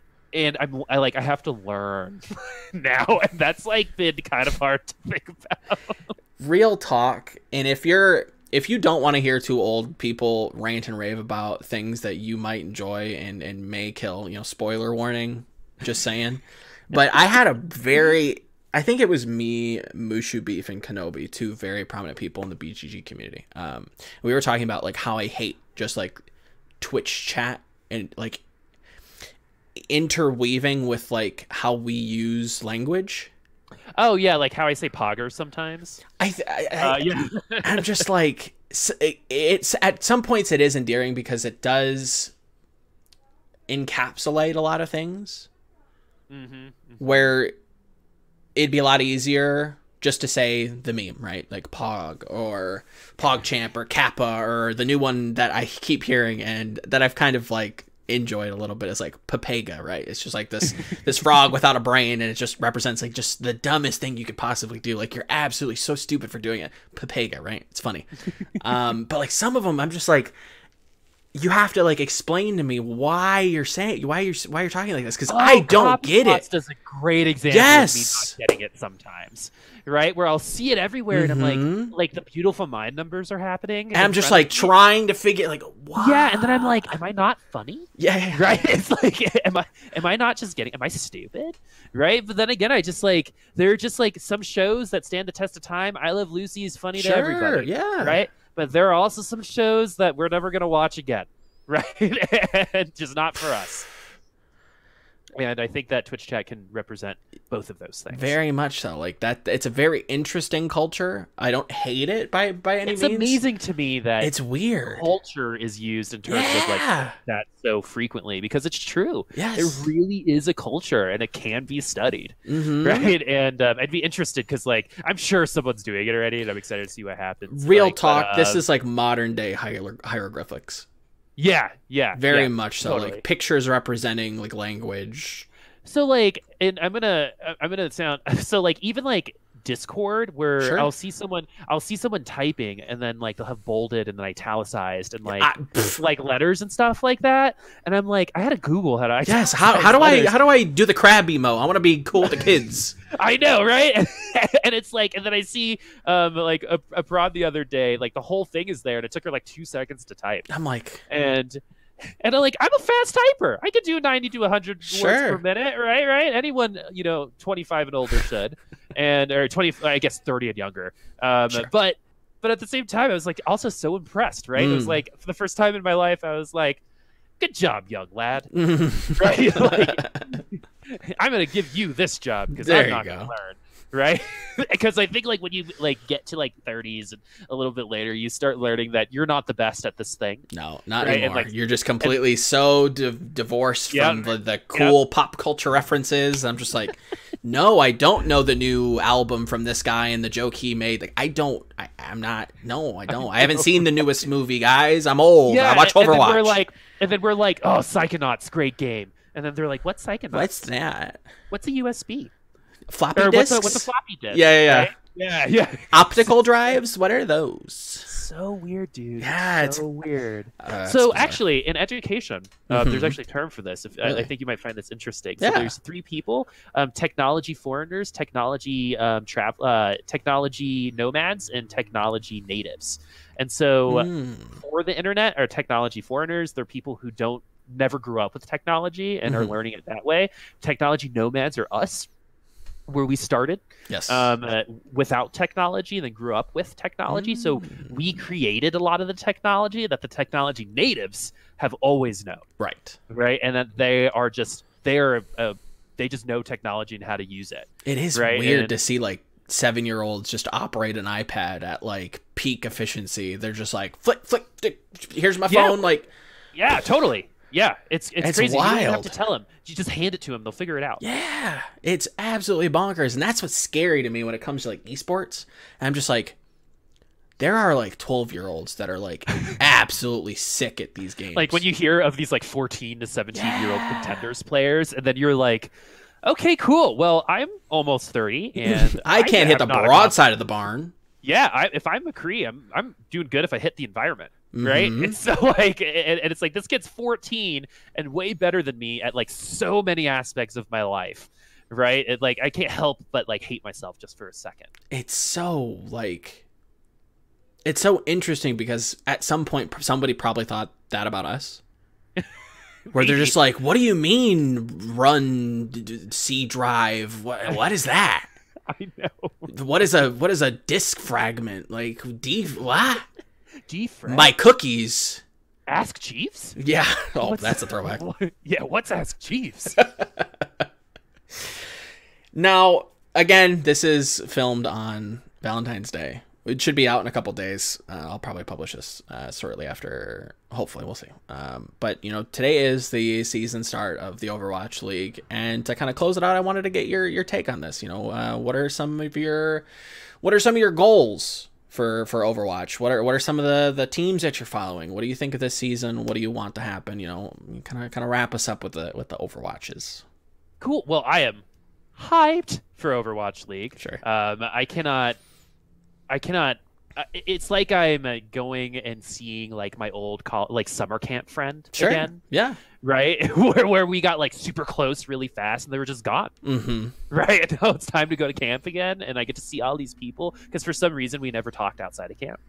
Yeah, it, yeah, that's a good way to put it. Yeah. um you know i was cast so I, you know i got to like inherently through like my gigs like keep up with what's going on but there's something about one i miss the talent i miss the Sure. play like talent in terms of players and casters sure. right like i really really miss just seeing them for some Mhm. reason um uh, and then uh, i'm also really excited for this season because my fusion are looking pretty good so um you know joseph I how much do. of a fusion fan Yes, I do. Yes, I do. And you know And- what? I will. I you know just let me throw you a bone here because I was very much happy that the London Spitfire did win the finals. That was you know the team that I had going into it. Well, not not not actually the team I had going to it. I actually thought they were going to get knocked out very early, but you know at the event I was rooting for the London Spitfire. Chris over here, boop, was very much the Philadelphia fan, and I will say, match one, I do have Philadelphia winning. So Oh, awesome. Yeah. I appreciate that. I have like I can't figure out if I want to place them anywhere from like 2 to 10 on my power. They- I- they- is my thing. yes, they can vary. I will say Okay, but the Fusion have always been streaky, yes. right? And roster consistency isn't necessarily how you stop being streaky, Yes. right? Yes. It's like it 100% can help, Mm-hmm. right? But you have to show that. It's like they haven't played any games. It's hard to like see if that consistency is going to help with uh, consistency roster. Going to help with the consistency in games Mm-hmm. because I think they're in a very interesting position in the Atlantic Division, which I Mm. think is miles stronger than the Pacific Division, um, at least at the top. And the reason why I say that is because well, you've got London and New York, right? Um, and you got Philly. A lot of people at three, they're kind of like the gatekeeper to the top two. And I think for stage one, what I'm looking for is: Are we going to talk about Philly like we talk about New York or London? Mm-hmm. Are we going to talk like as in top three, like that's how we talk about them, or are we going to talk about them like you know the shock, or you know those those people that might be might be the new Philly fusion for this season, Mhm. right? And that's I think the most exhilarating storyline for me with this team is like the reason why I started liking him is because they look like the little rascals, right? There was no DC team at the time, and Sure. that's where you know that's where I'm from. And then you know I had to I had to get on on board with the team, and then I saw you know Fragi get up there, and I saw that team, and I'm like, these guys are funny. I don't know why I think that, but I like them, and I also love Fair. the color orange, right? Yeah. And so uh, I went to stage one, week three, um, and I saw that Philly game, uh, the upset, and the uh, and that was it for me. Like I saw You're them sold. in person. Yeah, I, I, I've been a Shadowburn fan for a very, very long time before the season started. Okay. Um, through like a lot of that contender stuff. Yeah. Full circle. Um, yeah, and then like they were just like so that team that could win any Mm. game, but could also lose, Lose any game, So exactly. you get invested in every game they play, and that was like, and that like makes finals, but also the only team to go twice to Game Five was Shanghai, yeah. right? Like that's kind of how my brain works and how I kind of do my work, right? It's just peaks, right? It's like they're on the edges. They're not really ever here. They're they're either just like losing or winning. Uh, Junkertown, they're losing, Yeah. right? Against New York Excelsior, they won, and that's great. Exactly. Uh, but that's what I'm looking forward to uh, this season. And my goal is to kind of like see analytically like what's causing just like inconsistency in general Mm, uh, yeah. within teams uh, because I think you could talk about rosters in that sense, but I wonder if there's like certain like I'm really I'm starting to get really interested in like certain play styles of like how certain people play D.Vas Okay. right, Yes. and- yes. and and how I think D.Va's like the best example of that. Mm-hmm. Tracer is another really good example of three distinct play styles Mhm. um, on how those play styles combined with another person's play styles create inconsistency, and how the coaching kind of goes along with that. I'm really interested to see. See, like you're big brain. I tried You're broad though. man. See, that's all super broad, right? And um, Overwatch is a game that that does have a lot of specifics, so sometimes it's good to be broad. Sometimes It's it is It- good to you know take some- summarizing and simplifying is just as good sometimes, right? Yeah. Um, and in terms of like expansion teams, uh, you know, I think I'm kind of on board with everybody else, right? We, we don't have Mm. anything other than what the the community has written. We've got the Titans, which Sure. that logo is growing on me for some reason. When I first Uh, saw weirdly it, I- enough, yeah, I'm not a not a fan off the start, but yeah, I, I have yeah, to say. the more I look at it, I'm like, okay, cool. I don't know why. Um, Yeah. Nothing has changed in the logo. No. Um, you know, and then the Spark getting some or Charge, Spark or Charge. I always get those two confused. Um, getting a getting a ton of hype uh, at, the, at the moment as well. Uh, Guxue, Gu- Guxue. It's That's, that's tough one. work, man. I don't, I'm, Uh, I'm not sure. I don't know if I'll see playtime, but we'll see. I, I'll be happy if he comes out and they look great. I'll be I think more than eventually yes. everyone will get Yes. that play time. Right, I don't think anybody should mess with the rosters for the first two or three Oh weeks. God, please stop. right? But but I think that's probably going to happen because I do think we're going to be living in a world with. I, I'm assuming here, just based Mm-hmm. off of like what I see in other sports, Sure. the teams with the most consistency, Mhm. the New Yorks, um, like playoff London, um, are going to be better, and they're going to be the ones that we see on top of the screen. And then the ones that can, like, I think the best goats teams are going to be the ones at the top as well. Um, and so I'm not quite sure how Philly's goats is going to be. I'm kind of like on Monte's side on that, uh, where it could be good, right? But it might not be. It's not like as solid as some of these other teams. And so uh, I'm also, I think, like everyone else, like really waiting to see what comp is going to be the thing that challenges Sure. goats Exactly. uh, in the end because we've tried so many things so far, and it's just a like, tough one to just- kill. That's a It's that's just a tough it, beast. wins the war of attrition like eight Mhm. times out of ten, six times out of ten, right? But that's still over fifty percent. I like those odds. yeah, it, it's uh, it'll be tough. I'll be interested to see exactly what the game looks like because I've heard some interesting looks from uh, a few teams. Um, we'll see. Obviously, this will be out afterwards. Um, So we'll figure it out. Yeah. One thing I am gonna miss about goats, though, just as a caster, and I Sure. think uh, as a viewing experience, is the fact that everything takes place on screen. Yes. right? Because Yes. like, because I know that was like part of Dive's problem, right? In Mhm. terms of viewing experiences, there's just so much that was happening that wasn't what you were looking at, Yep. right? And uh, with goats, that wasn't the case. You saw everything. Yep. And um, I am gonna miss that a little bit, but I think like uh, the best part about it is if you weren't familiar with it at the beginning of the season, on any region of contenders, you're familiar with it now. Yes. And I think Goats is such a great kind of learning tool to understand dive and to Mm. understand um, other like pick comps and crossfires and you know double sniper. Uh, Goats is such a great kind of starting point to understand team comps in general that I think because of Goats, the overall audience might be more attuned to what's happening now. Uh, because we've got so much of one thing. It's time for a change. Now we can go on that journey together with the audience. I'm learning what these other comps are, and that's really exciting too. Yeah, exactly. And you know, not to not to stretch this out any longer because I, I do I don't want to take up too much more of your time, but I, I think you bring up a really interesting point that I think Sideshow is the first to kind of pen is the idea that you know Dive taught us something and Goats is going to teach us something, and this this next meta, whatever it may be, if it's a hybrid, if there is like a very set meta game, um, that's going to teach us something as well, and it just feels like a consistent change and level up that now we're very focused around each individual ability and the the very it, it, goats was very much a resource battle Uh, Yeah, very- Zarya Bubbles, very good example of that, yes right? yes boop even the smallest displacement causes resources to be used faster and pressure from this angle Amp it up and how important that Mhm. is, right? Like I could I could write a dissertation on amp it up Yes. and goats, right? It's like Oh man, I don't know what it is about it, but I get really excited about about that particular version because Hmm. How Lucio's re- manage that resource, right, is is Mhm. is crucial on whether you're defending or attacking a point, or or if you're seeding or giving space, or if you're I'm gonna get a D.Va bomb. Yeah.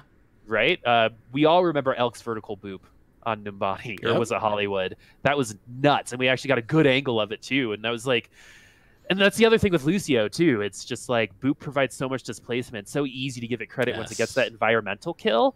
But it is, Even the slightest. yeah, it has made teams not get on the payload before. It has made Mhm. teams die from self destructs. It has made teams just like lose the high ground, a Yes. gravity tragedy, right? And so, um, tragedy.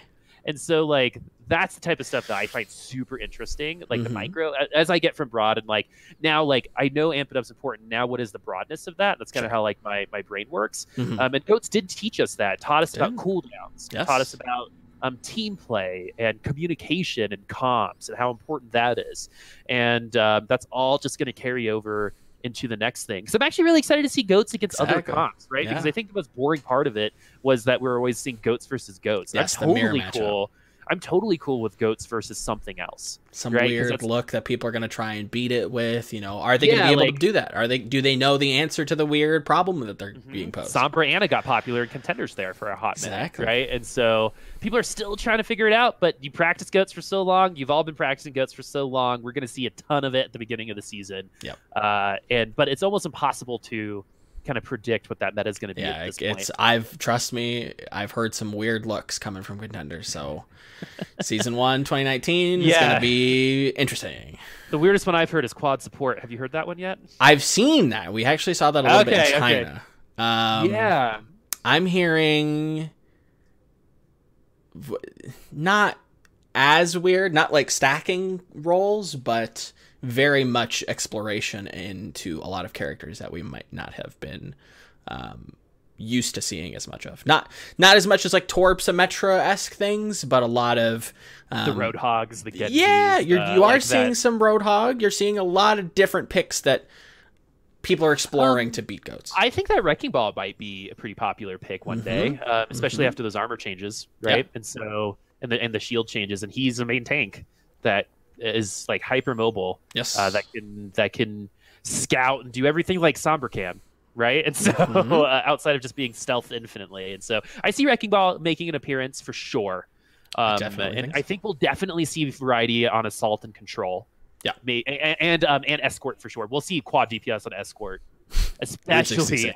on Route 66, right? And um, so we'll, we'll we'll see that again. But a lot of those teams, like, it's funny because like we want a goats killer, but like, is a goats killer something like on point A we play this, on point B we play goats, on point C we might switch, Mhm. right? Is that what we want? Is that what we want Overwatch? I think? I think that's Overwatch. I think that's ideally what I think the developers would like it to be. Very fluid. Each point is a different look. It's not just very rigid. You play this I- across the game. I agree because they wouldn't let you switch characters if it's something they didn't want you to do.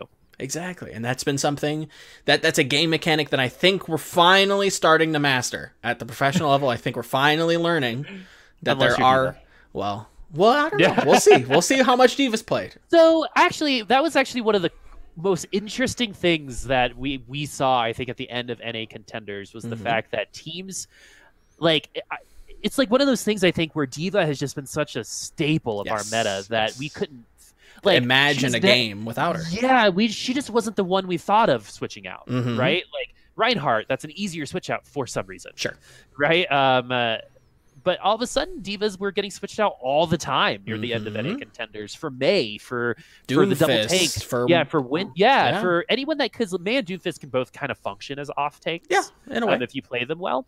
And so the uh, and so that was really really cool. And so now that teams I think are I think more okay Mhm. with not having a D.Va, uh, I think we'll we'll see a little bit more exploration uh, from that. especially with the nudge from Blizzard, like, hey, you know, she's not as good anymore. We have nerfed Yeah. a couple things about her that, you know, will incentivize you to still play her because her her kit is still very very good, but there it is more punishing. Like if you're not necessarily super good at it, you can find uh, success elsewhere, and that's good. Yeah, defense matrix is one of those abilities that will f- forever be hard to balance because it'll Absolutely it'll either be absolute garbage or yes. too overpowered. Yes. Right. That's what I'm really afraid of when it comes to stealth characters in general in games. Is that same kind of. That's a whole nother discussion. um uh, yeah we can we can we can save that one offline I- but the um uh, but yeah and so Mm-hmm. i'm just like, i think again what goats did too is it would kind of force teams to be okay potentially with adjusting. Yes. Um, and we'll see the ones that aren't. Mhm. And so I'm actually really excited to see like if a team um, is super like Monte said it in his top uh, like his, his rankings where a lot of these people who might be in the 10s to 15s if it's dive that we're seeing in the second yes. half they're going to be could be four, five- completely flipped on Yeah. its head. exactly exactly even some on the lower end Mhm. could, could could potentially pop up based on the meta Yep. right and it's exciting we'll see today i'm expecting to see some goats we'll we'll, we'll figure it I out I think that's some talk about it safe next week. expectations. I think those are safe expectations. if i was the coach that's what i'd have my team to do too I mean, it's what you practice, you know. yeah it's not i'm not going to have you sight read a new piece of music at your concert Exactly at states, you Right. know. We, that that's a whole nother that's a whole nother like avenue of, of competition that we don't have to participate in if we don't want to. We can just play what we're good at and be graded on it. We should do that, right? yeah yeah um, uh, i am a little worried about Mei though i've been seeing her a lot uh, and uh, like not in terms of like balance Sure. Um, one thing about Mei and Sombra, in terms of like character design, that I always worry about is if it's good for the game for Sombra and Mei to be that ubiquitous, Yeah. right? Um, and so because of how fr- I, like Mei was made to be frustrating, Yes. they would not have made her like f- stand still to shoot you in the face, right? You have to like look at her in the eyes after you're frozen Mhm. and then die. Right, like they did that on purpose, but at the same time, it's like, are those kids? Torbjorn, I think, is in that same situation. Sure. Symmetra too is if Mhm. Symmetra finds herself in a place where she's in the meta, is that good for the game just in general, Sure. right? And that's kind of like that's what I mean by that. And so um, Mei has always found her way to sneak into some comps. yeah. Yeah. Uh, Sombra, Sombra, I think is the number one example of that. Whenever a new, She's a kind of- toughie. whenever a new uh, patch comes out, she completely drops, and Mhm. eventually she comes right back in. Yeah. Um, EMP is just such a, it's such a good way to win a round too. Oh, yeah. right?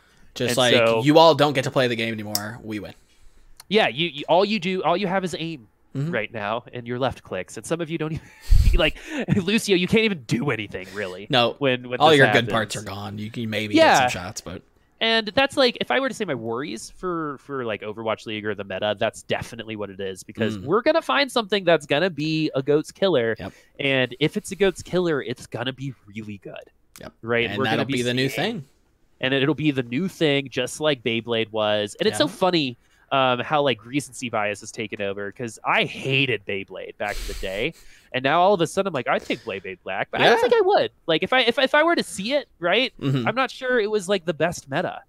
And so um uh, Not a lot the of wombo answers, combos but- are yeah, the wombo combo metas are cool.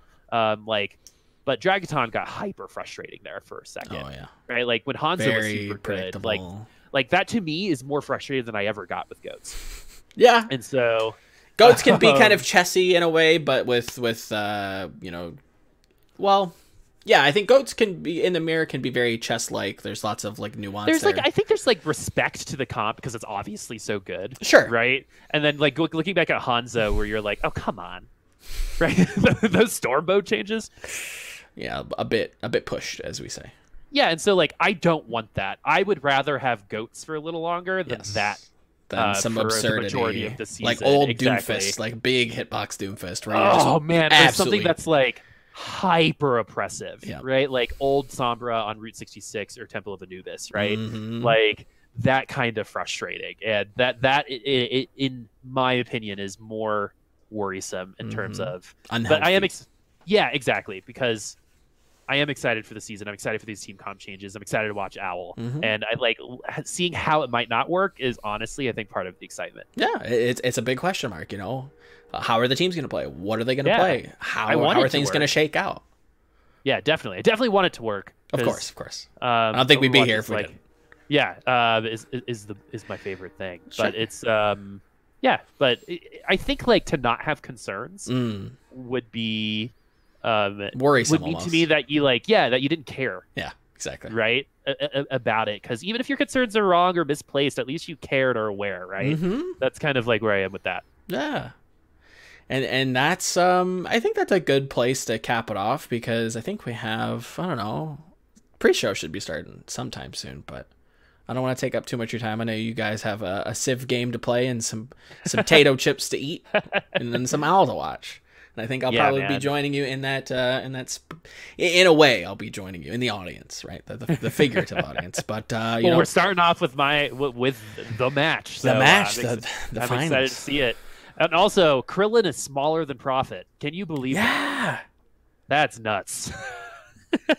he's he's uh I- that's another story that I'm in, I'm I'm very closely following because I don't know if this is I don't think it's going to be another Next situation, but again, you don't draft a rookie into the league um Mm-hmm. I think. Oh, actually, before we start, what new player, like, what character in general that we might be seeing, Mhm. um, like, because something that you said, like JJoNak on that Zenyatta, like, Sure. are we gonna see?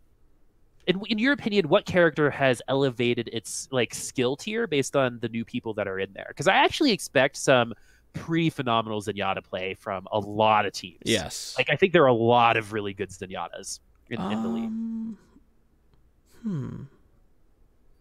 Maybe it'd probably be a flex tank. I think. I think that's been I think Zarya would be a good answer. yeah. there. Zarya, D.Va. Um. Hmm. DPS is always kind of very much in the forefront. Mhm. That it gets kind of. You you do see very standout people, but it's it's very easy to kind of see that. Yeah, If that I, makes um, sense. Yeah, exactly. I mean, like, there's still some news new Zenyattas that need to make it. Like, Yes, I think uh, so. Alarm, I think, is the one that we're all thinking of right now. Sure, sure. Um, uh, that dude is good, and applies really good too. And so Mhm. we'll. Uh, I think JJoNak is still probably the. I mean, he's the best Zenyatta until he's not the best Zenyatta, in my Mhm. opinion. Um, but his competition, I think, is a little bit closer. I think the Zenyatta matchups this season are gonna be hype. Yeah. Um, it, it- like support, I think the supports in general have all gotten a little bit better, and so like I'm really excited to see those support lineups uh, mix it mix it up too. it's gonna be very interesting. Um, and you know, Owl, is this something you're kind of chasing after in a way? Is this is this the end goal almost? Of course, of course, Overwatch League is the dream. Uh, a hundred percent, a thousand percent, yes. And everything that I want to do is is is how, you know, success is not like where you are is not necessarily determinant of success, Sure. but Overwatch League is definitely the goal. It is it is you know where I've written down like in in two years where I want to be. Mhm. And so um, I would love for it to be faster than two years. It'd be awesome. Um, but that's definitely where I want to be in the end and just be someone who is helping the community at large in terms of casting as well, like helping with that funnel, helping the educational aspect of it. Mhm. Um, I'd love to be involved in collegiate esports at some point uh, to and like and helping develop those programs. Uh, Sure. That would be awesome. Uh, but those are super future goals. But I think near future Overwatch League definitely. Um, I think super near future, I'd love to cast one of the showdowns, one of the lands uh, for for North America. Um, Right I think that's like the like the coolest, most recent thing that we could go for. yes. Uh, and so that's kind of uh, that's what I'm looking at right now. Um, uh, I wonder. Be, oh, actually, I think I can say that. So, so Ham and I are coming back for contenders next season too. Wonderful. Good. And so um, uh, we're going to be looking at that as well. So Very uh, cool. we're super excited. Awesome, awesome. And you know, again with the with the interviews, this is not about me, it's about you. So if there's any people you want to shout out, the last kind of 5 minutes or so are yours to do whatever you want with. I don't care if you say butts for 5 minutes straight or you uh, sing. So again, your spotlight. Yeah, I am. Uh, I'm gonna go. I'm gonna take this a little sad, Joe. I think you know what it's uh, what it's about to do. I wanna I wanna dedicate this thing to my uh, my dog Oslo, who uh, passed uh, just recently, very recently actually. Hmm. Um, was suffering through some cancer, and eventually the cancer did win. And um, it's been rough, but I wanted to, you know, A I, let- I wanted out. to give her a little bit of a memory and a shout out sure. because she is one of the best dogs I have ever had, and she appears as a barking animal in a lot of my content um, on uh, on on the side, and so um, definitely that. And then I definitely wanted to, you know, Happy Valentine's Day. Today is Valentine's very Day. much. You're not Happy watching on Valentine's. Valentine's Day, but today is, and uh, wanted to give props to my husband, who is probably the most supportive person out. You know, him and Ham, Mm. um, and and Mushu at BGG, Alex at you know Carbid, Ulog also at Carbid, and all of the talent that's helped me along the way. There's a lot of people who have had a hand in in helping me get to where I am, and I hope one day that I get to help you all out as well. And so, uh, yeah, I think that's a good way to end. All right. Thank you guys for watching episode 10 of Dell Further. Um, this should be coming up soon. Um, like and subscribe and all that jazz, and we'll see you in the next one.